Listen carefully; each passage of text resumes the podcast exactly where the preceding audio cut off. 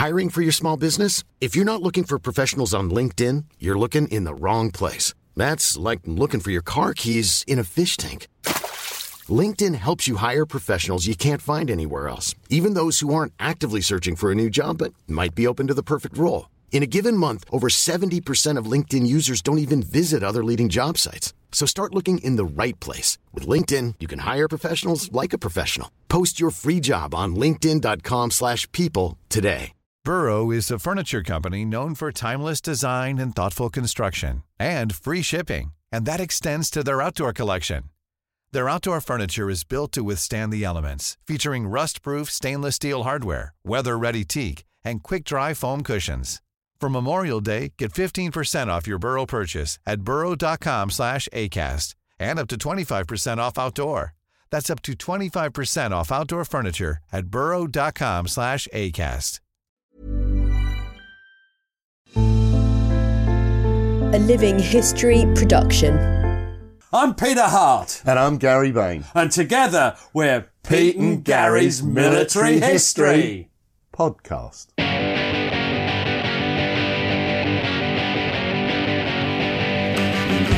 Hello and welcome to the podcast. I'm Gary Bain, and once more I'm at Shea Hart with Peter Hart.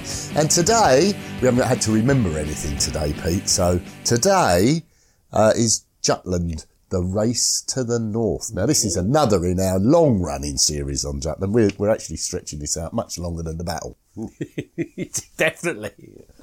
Uh, so where are we up to? Come on. Well, Hipper, he'd performed his reconnaissance and entrapment role to perfection. Was that during the run to the south? uh, on the east and the west. He was running all over the shop.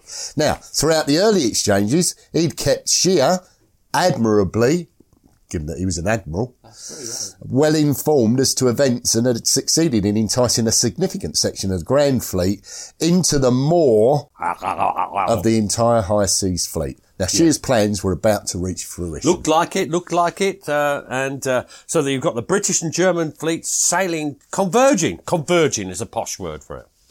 And uh, who were the first British ships to sight the High Seas Fleet? Because the, the battle cruisers are fighting the other battle cruisers.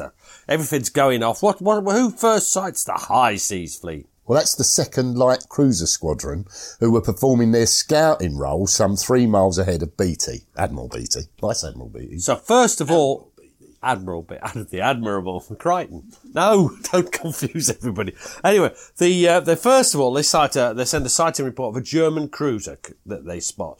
Uh, that's about sixteen thirty. Um, but it, this isn't just a stray uh, German cruiser, is it? And uh, soon, from from the flagship Southampton of the the Second Light Cruiser Squadron, uh, Commodore William Goodenough so sees something. I better tell you. I better tell you what he sees, hadn't I? I'll do that now. We saw ahead of us first smoke, then masts, then ships.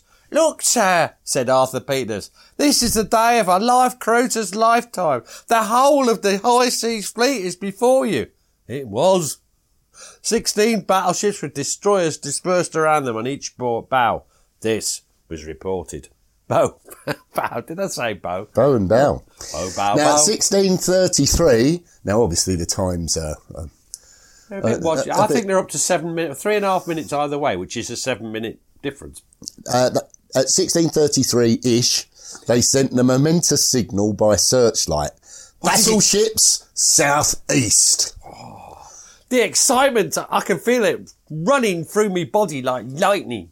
And it also ran through uh, the Bridge of the Lion, and it uh, it was fast becoming acclimatised to such surprises. I'll bet they were. Thing's blowing up all round them. And this is Flag Captain Alfred Chatfield aboard HMS Lion.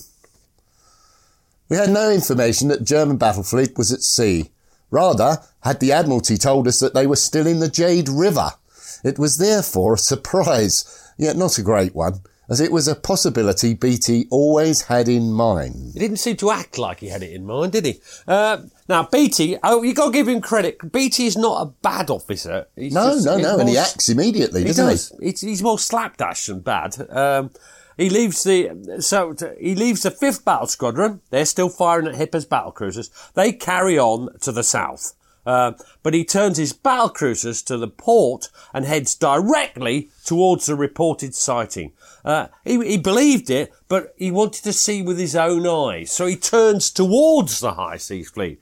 Um, now, what's happening ahead of him? What's Goodenough doing? What's he doing? Well, Goodenough, he also held on towards the German fleet because he believed that it was his duty to amass as much information as possible for his senior officers. And he's one of the very few uh, uh, officers who who have a respon- who, who act on their responsibility to senior command.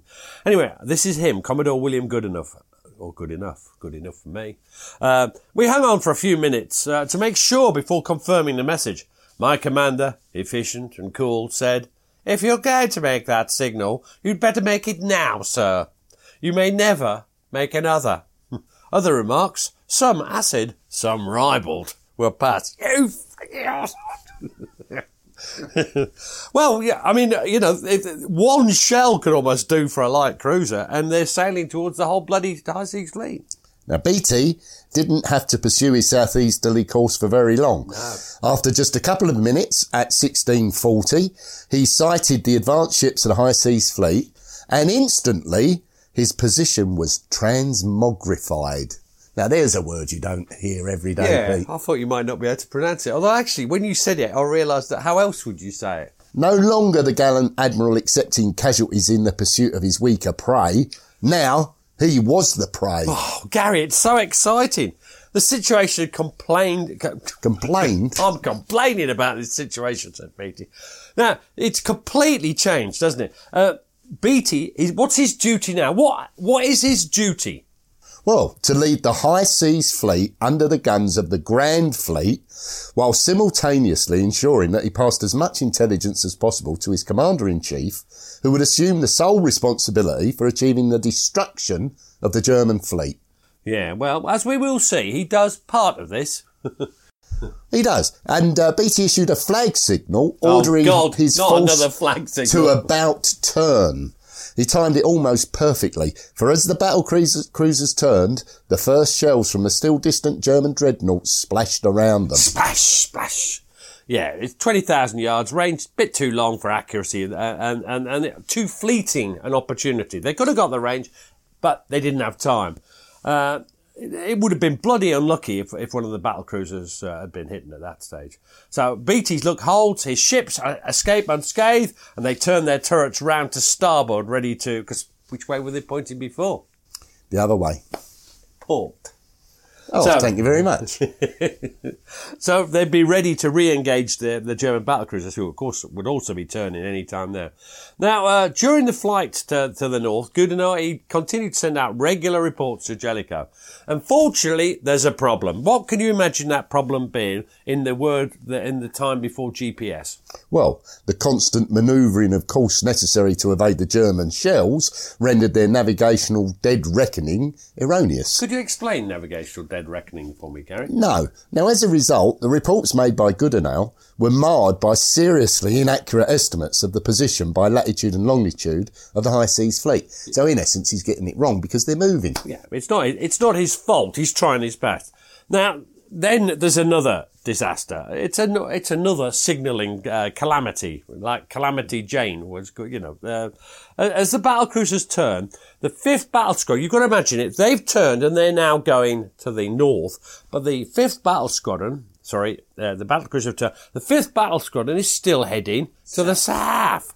And they're still firing at the German battle cruisers, and they're watching, still watching the German destroyers that are still out. Remember, we, we told you about the destroyer action. Yeah, there's sort of melee going on between the lines, isn't there? Oh, very exciting that was, wasn't it? Now, this is a, this is controversial, so we're going to glide by it.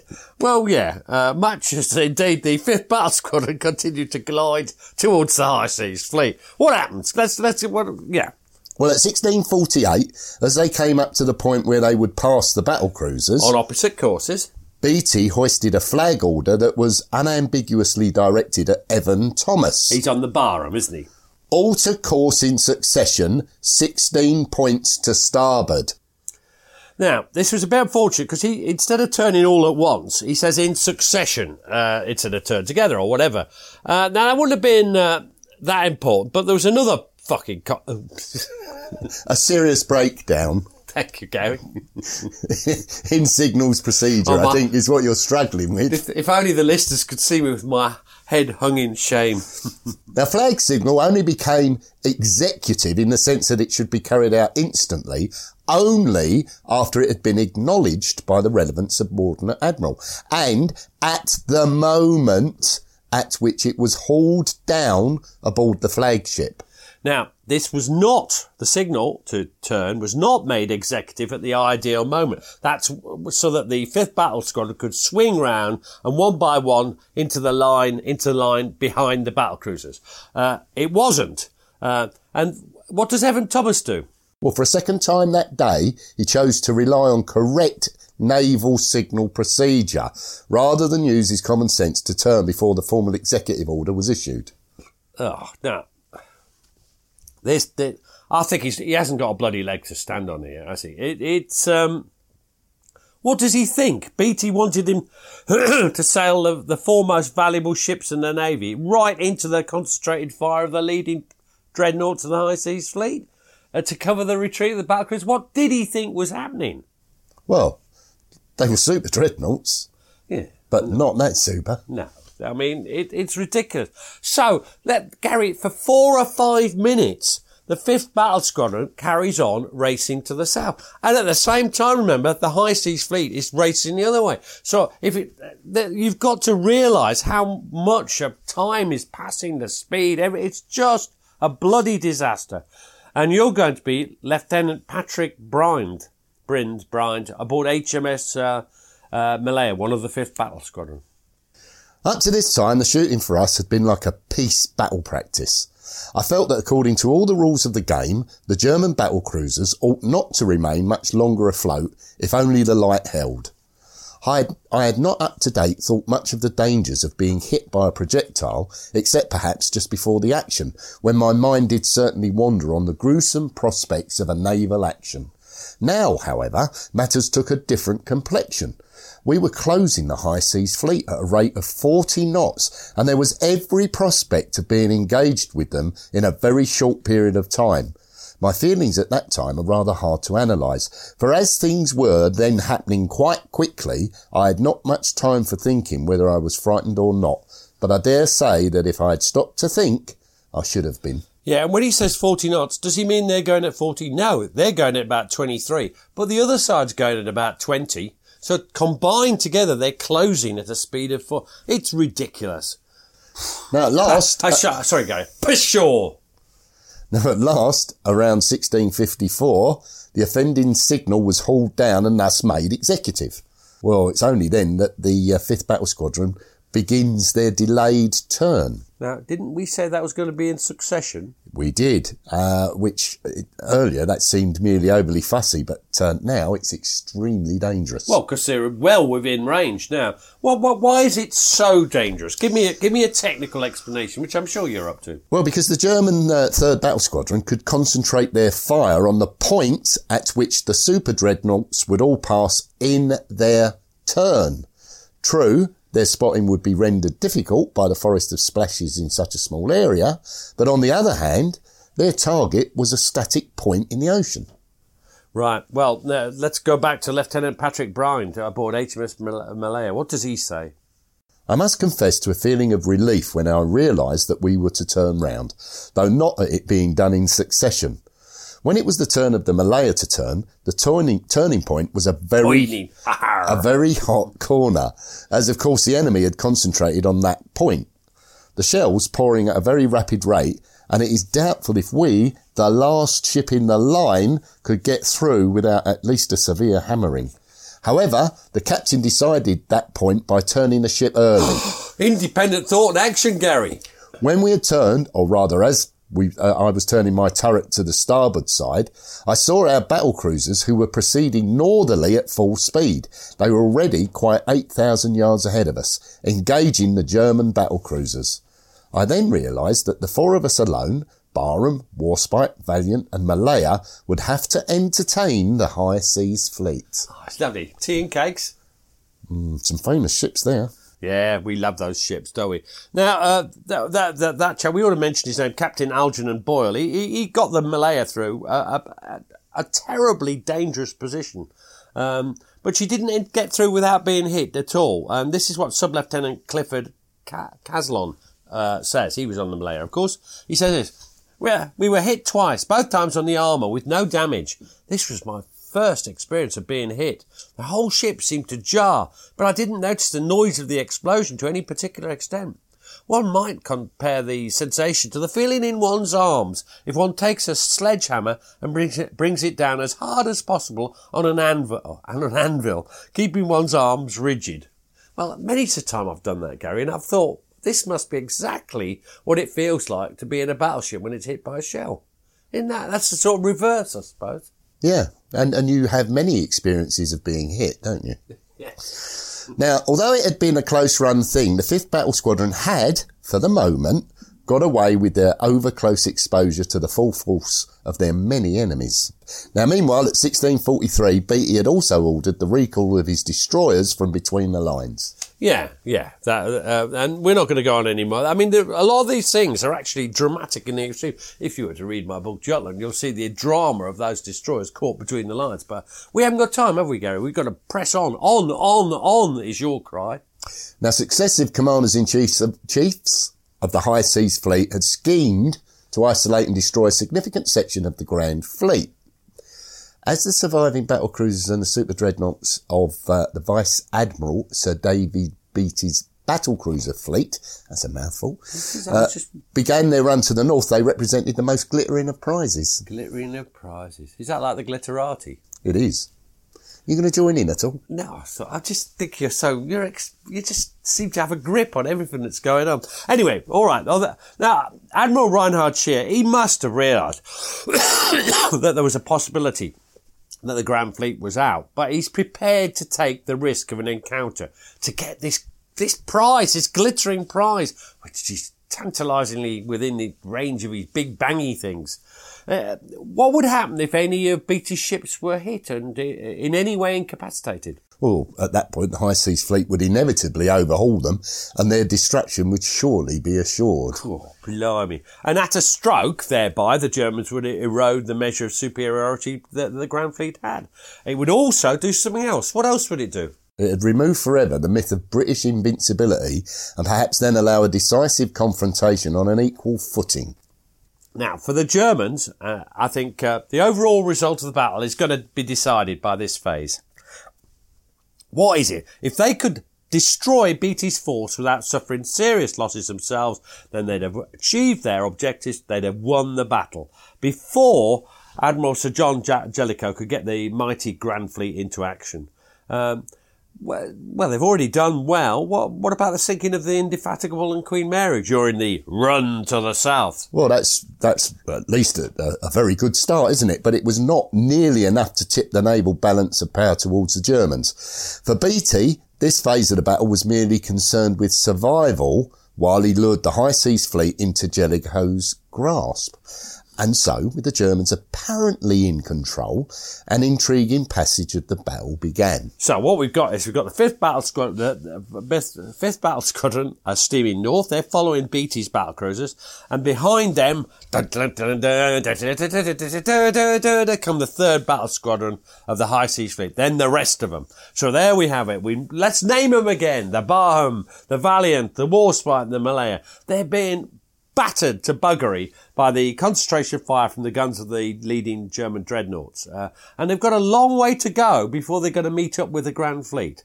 Uh, and you're going to tell us what Commander Humphrey Walwyn of HMS Warspite says. Very soon after the turn, I suddenly saw on the starboard quarter the whole of the High Seas Fleet. I saw, at least I saw masts, funnels, and an endless ripple of orange flashes all down the line. How many I didn't try and count as we were getting well strafed at this time. Wow. Now, under this concentration of fire, the Barham was beginning to take a fair amount of punishment, with three hits being recorded within the six minutes between 1656 and 1702. That's, that's three big 12 inch sh- shells smashing home, or, or more actually, because this is what Lieutenant Commander Stephen Tillard on the HMS Barham says. I saw all four rounds of the salvo, which hit Barham in mid-air as they came. One hit penetrated the deck six feet from where I stood. It went on to explode below without doing much harm. Another hit below the waterline and blew a hole in the opposite side of the ship, causing jagged edges which may have slowed us up. It wiped out a torpedo detachment. That's just a bit of coldness about that, isn't it? Now, 1652, Admiral Franz von Hipper, he's also executed his own 16 point turn in succession. And so he's now steering north as well. He's seven miles ahead of Scheer. Uh, so the first scouting group, they're firing at the four British battle cruisers, uh, with each ship aiming at its opposite number in the line. Uh, uh while the, the Von der Tann, which is already in a terrible state from the battering by the 5th Battle Squadron, is bringing up its rear. How many guns has it got left? It's got one uh, operational 11 inch turret. Yeah, so two bangy things. Um, and it's aiming at the Malaya of the 5th Battle Squadron.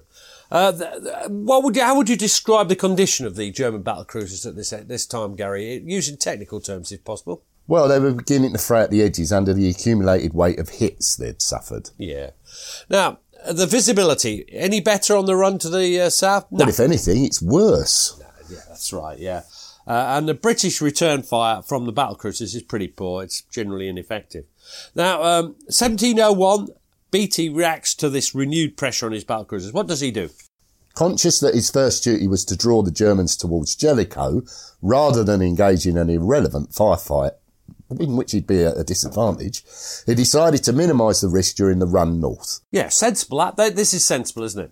Yeah, he ordered a turn away onto a northwesterly course, which naturally had the effect of opening out the range, and from 1708, the firing between the rival battle cruisers gradually dies down. Yeah, at the same time, he orders uh, Vice Admiral Hugh Evan Thomas to prolong the line by taking station astern, but there, there's 4,000 yards by this time between the leading Barham and the New Zealand that's at the, the arse end of the battle cruisers. Um, uh, how fast? Uh, just remind me how fast the battle cruisers going, Gary. Well, they're making about 25 knots in contrast to the 23 and a half that could be achieved by the super dreadnoughts. So this gap was opening all the time. They're not closing; uh, it's getting worse. Now, um, they how they Beatty would have had to cut his speed below 24 knots to allow the, the, them to have any chance of catching up. Did he do that? Uh, no, he didn't do it, and thus, in effect, the 5th Battle Squadron were left to act as a powerful rear guard for the battle cruisers. Now, the, the, they, they split their fire. The Barham and the Valiant, they, they fire at the German battle cruisers. The Warspite and the Malaya are behind them, and they aim at the leading German battle squadrons, or the third battle squadron, uh, third, you know, the lead, well, the dreadnoughts. Um, do you know what?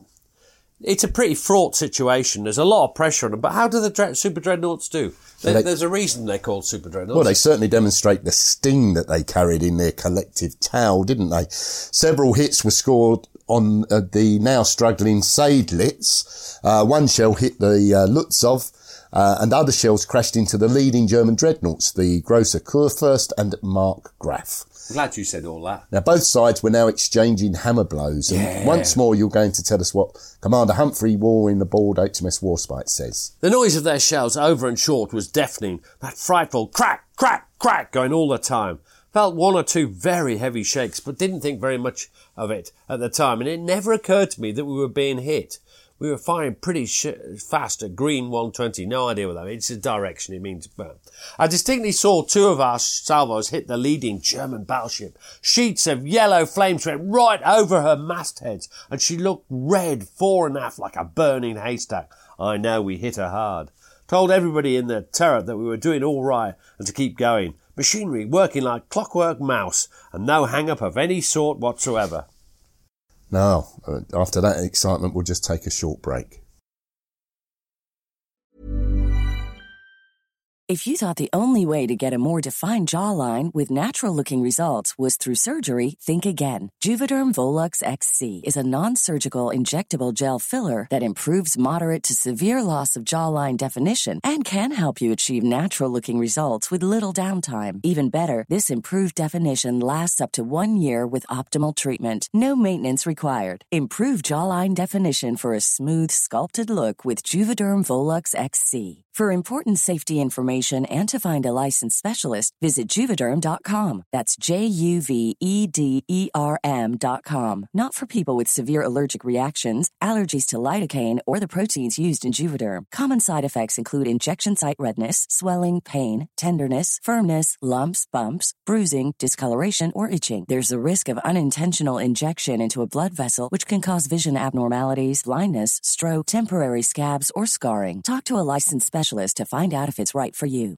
Ready to pop the question? The jewelers at BlueNile.com have got sparkle down to a science with beautiful lab grown diamonds worthy of your most brilliant moments. Their lab grown diamonds are independently graded and guaranteed identical to natural diamonds, and they're ready to ship to your door. Go to BlueNile.com and use promo code LISTEN to get $50 off your purchase of $500 or more. That's code LISTEN at BlueNile.com for $50 off. BlueNile.com code LISTEN. Millions of people have lost weight with personalized plans from Noom, like Evan, who can't stand salads and still lost 50 pounds. Salads, generally, for most people, are the easy button, right? For me, that wasn't an option.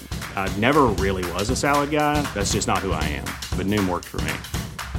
Get your personalized plan today at Noom.com. Real Noom user compensated to provide their story. In four weeks, the typical Noom user can expect to lose one to two pounds per week. Individual results may vary. Burrow's furniture is built for the way you live.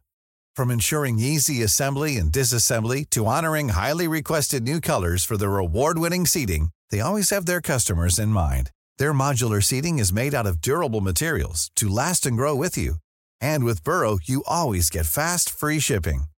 Get up to 60% off during Burrow's Memorial Day sale at burrow.com slash ACAST. That's burrow.com slash ACAST. burrow.com slash ACAST.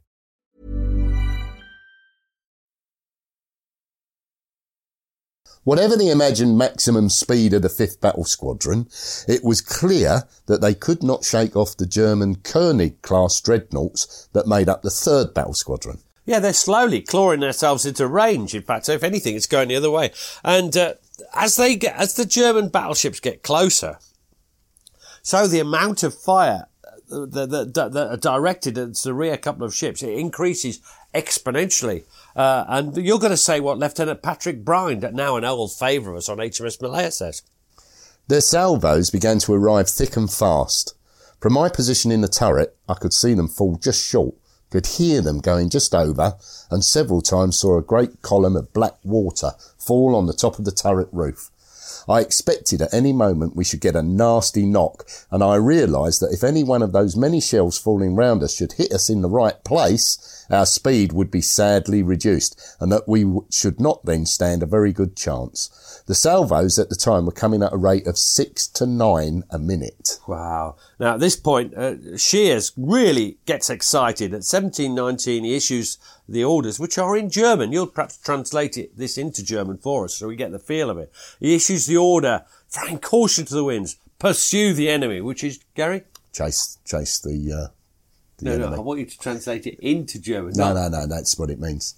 Thank you, Gary. That's all right, mate. Now, the Malaya, as the hindmost ship, was in severe danger, and to some extent, her continued survival depended purely on luck. Yep, any hit that slowed her speed by anything almost, uh, and she'd face obliteration. My mind is fluttering to the situation. I've seen uh, Sink the Bismarck a couple of times recently. You know, what the whole thing was, could they slow her down? If they slow her down, doomed. Yeah. I mean, the Malaya's armour would not be able to protect her against the kind of close range battering she would inevitably receive if the entire high seas fleet overhauled her. Ah, but she was lucky, wasn't she? And this is what Sub-Lieutenant Clifford Caslon says, who was aboard the Malaya. Malaya was at first very lucky, and although shells were falling all around and the ship deluged in spray, she wasn't hit much. During this time, the range was still too great, about 18,000 yards, for my six, he's on the six inch gun battery, I should have said that, for my six inch guns to be in action, and I remained a spectator. It was extraordinarily fascinating. The visibility was bad and it was difficult to see the German battleships distinctly, but one could see the flashes of their guns and then after an interval of 30 seconds, the salvos would fall round the ship. During this period, we never had less than three ships firing at us, and sometimes more. Wow, wow, wow! Now, her luck could not, and actually did not, last. From 1720, the Malaya received serious hits abreast on her B and X turrets. Ooh. Then, 1730, she gets a really bad hit, a dreadful hit on the starboard six inch battery. And the consequences are just dreadful. This is a horrible bit of this podcast coming up. I hope uh, you'll realise that this is just not funny. Uh, you're going to be tell what happened. Private John Harris, the Royal Marine Light Infantry, a Marine, uh, aboard the Malaya, and he, he, he describes what happened, or starts to describe it. A German battleship took up position on our right and let us have it broadside with everything she had. Shells ripped through the armour plating like a knife through cheese. One shell dropped amidships, came down through the deckhead and exploded. It ignited our ammunition charges, throwing every man off his feet. We lay half stunned until the dreaded cry, Fire! It was soon roaring like a furnace and we were trapped by watertight doors. Now, the shell had hit on the number three gun. It had killed all the crew, and it, uh, as he said, uh, John Harris said, it ignited the cordite that had been put on trolleys at the rear of the guns by the ammunition party.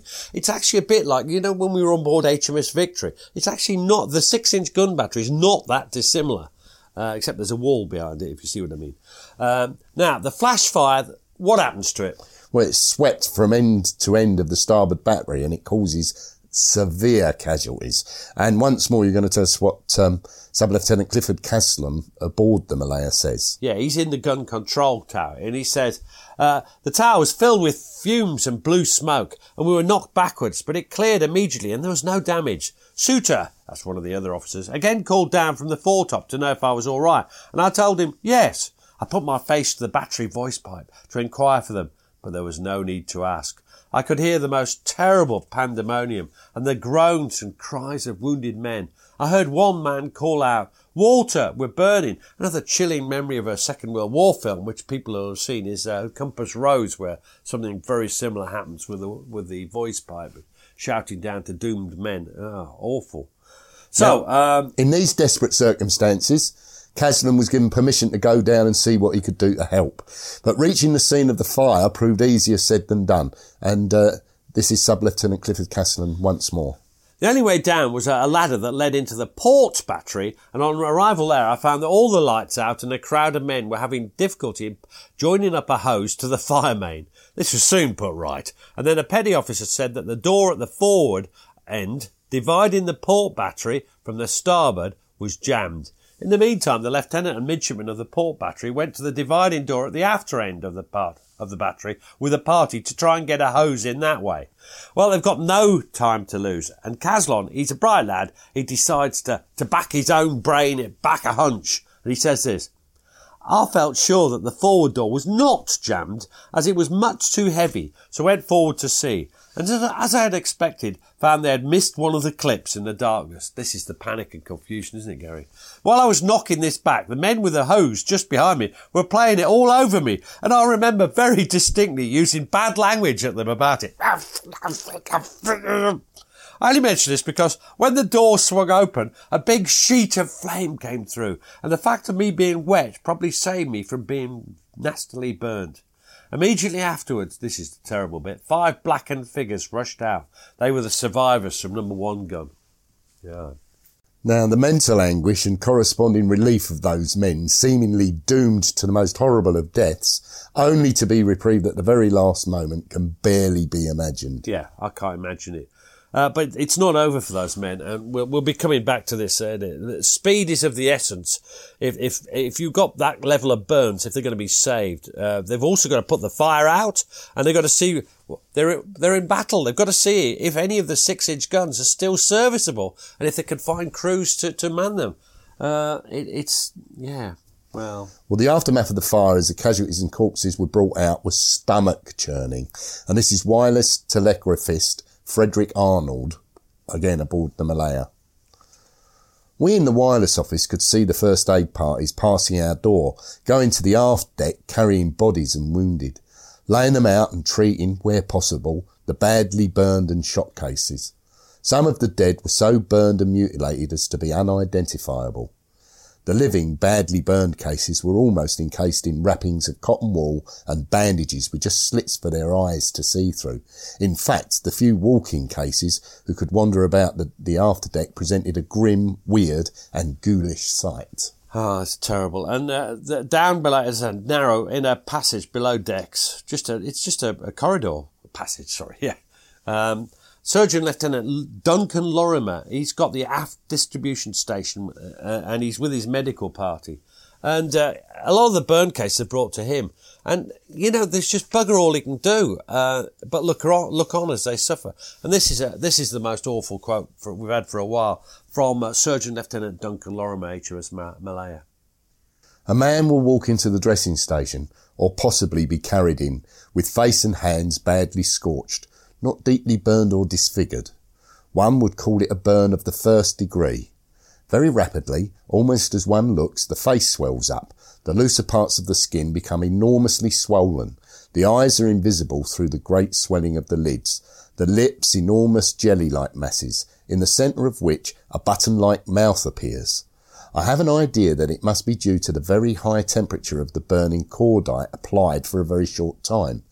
It is quite unlike any burns I've ever seen in civil life and would be very easily avoided by wearing asbestos gloves and masks or similar anti-fire substance.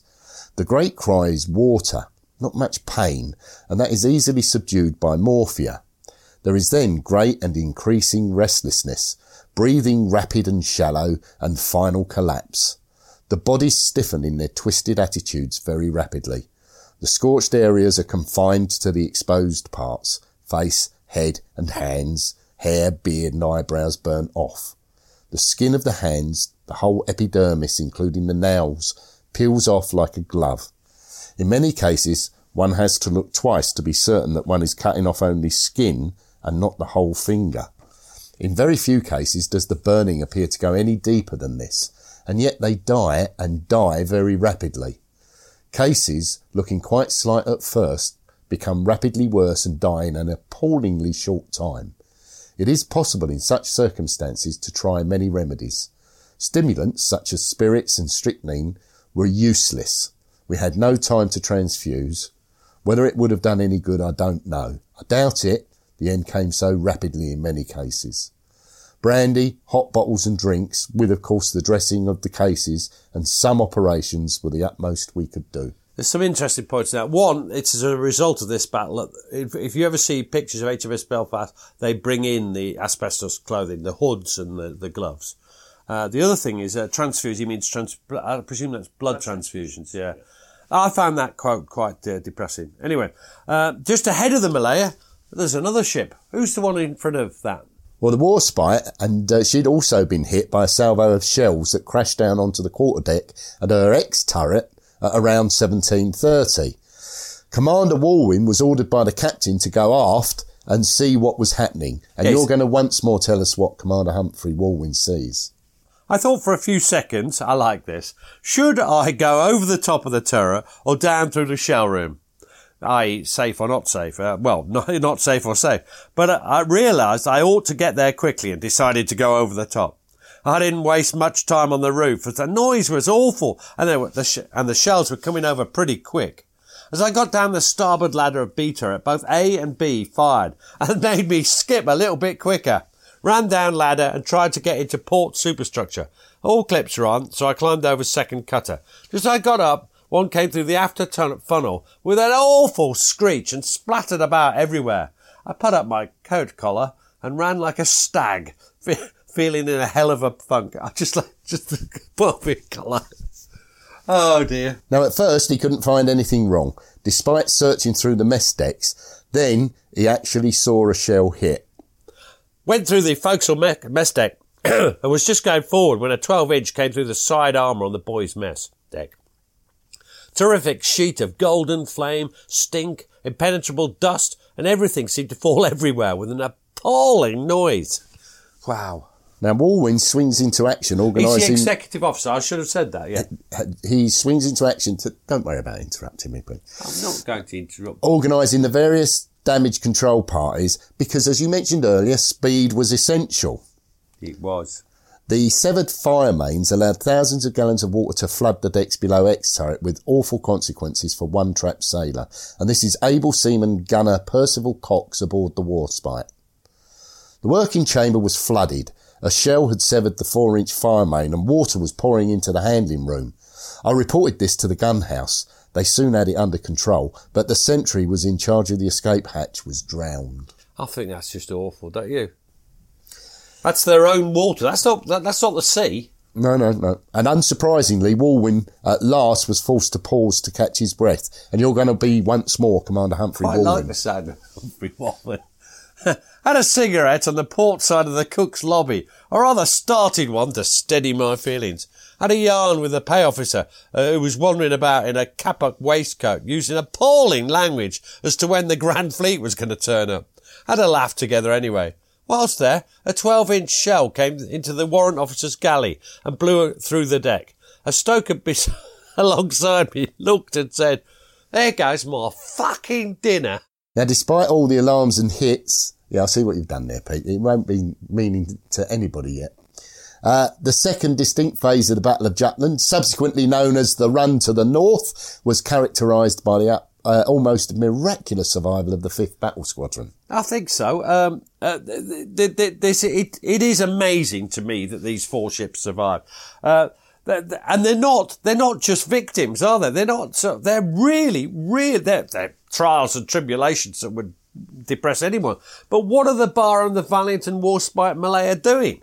Well, they're distinguishing themselves through the uh, prowess of their magnificent gunnery as they continue to score repeated hits on the German ships that threaten them. And what do you think uh, uh, uh, repeated hits by 15-inch shells does to a ship? A technical term? Yeah. Buggers it.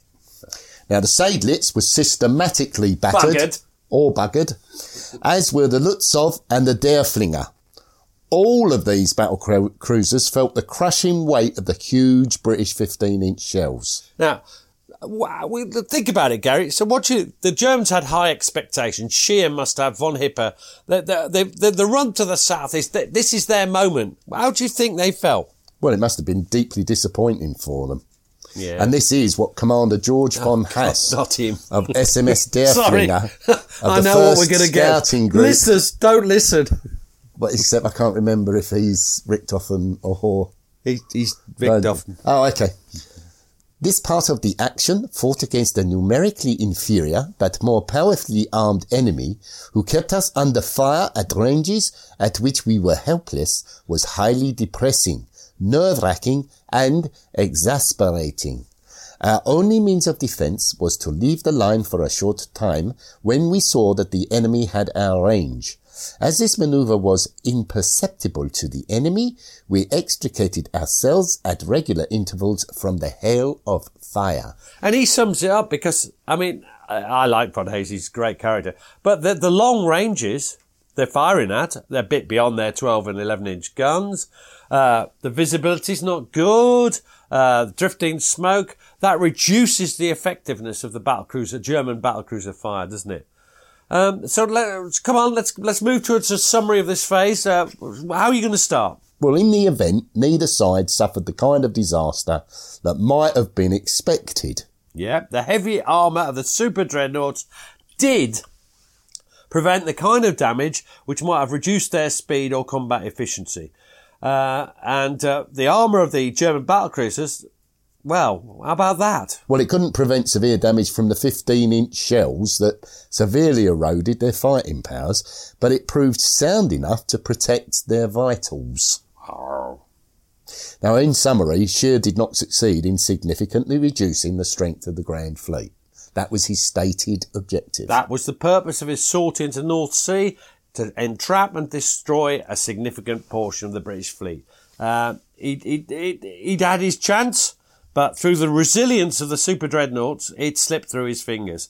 Um, what what would you say the end at the end of this phase? What would you say is is there a sea change to use uh, an expression? Well, Scheer's period of ascendancy had passed. There was no clear victor in the run to the north, except perhaps for the man who lurked over the horizon. Jellicoe's long-awaited moment was approaching. Jellicoe. What's going to happen, Gary? What? What? You'll have to tune in to find out. or buy Jutland by Peter Hart and Nigel Steel. It's all in there. Cheers, Pete. Cheers, Gary.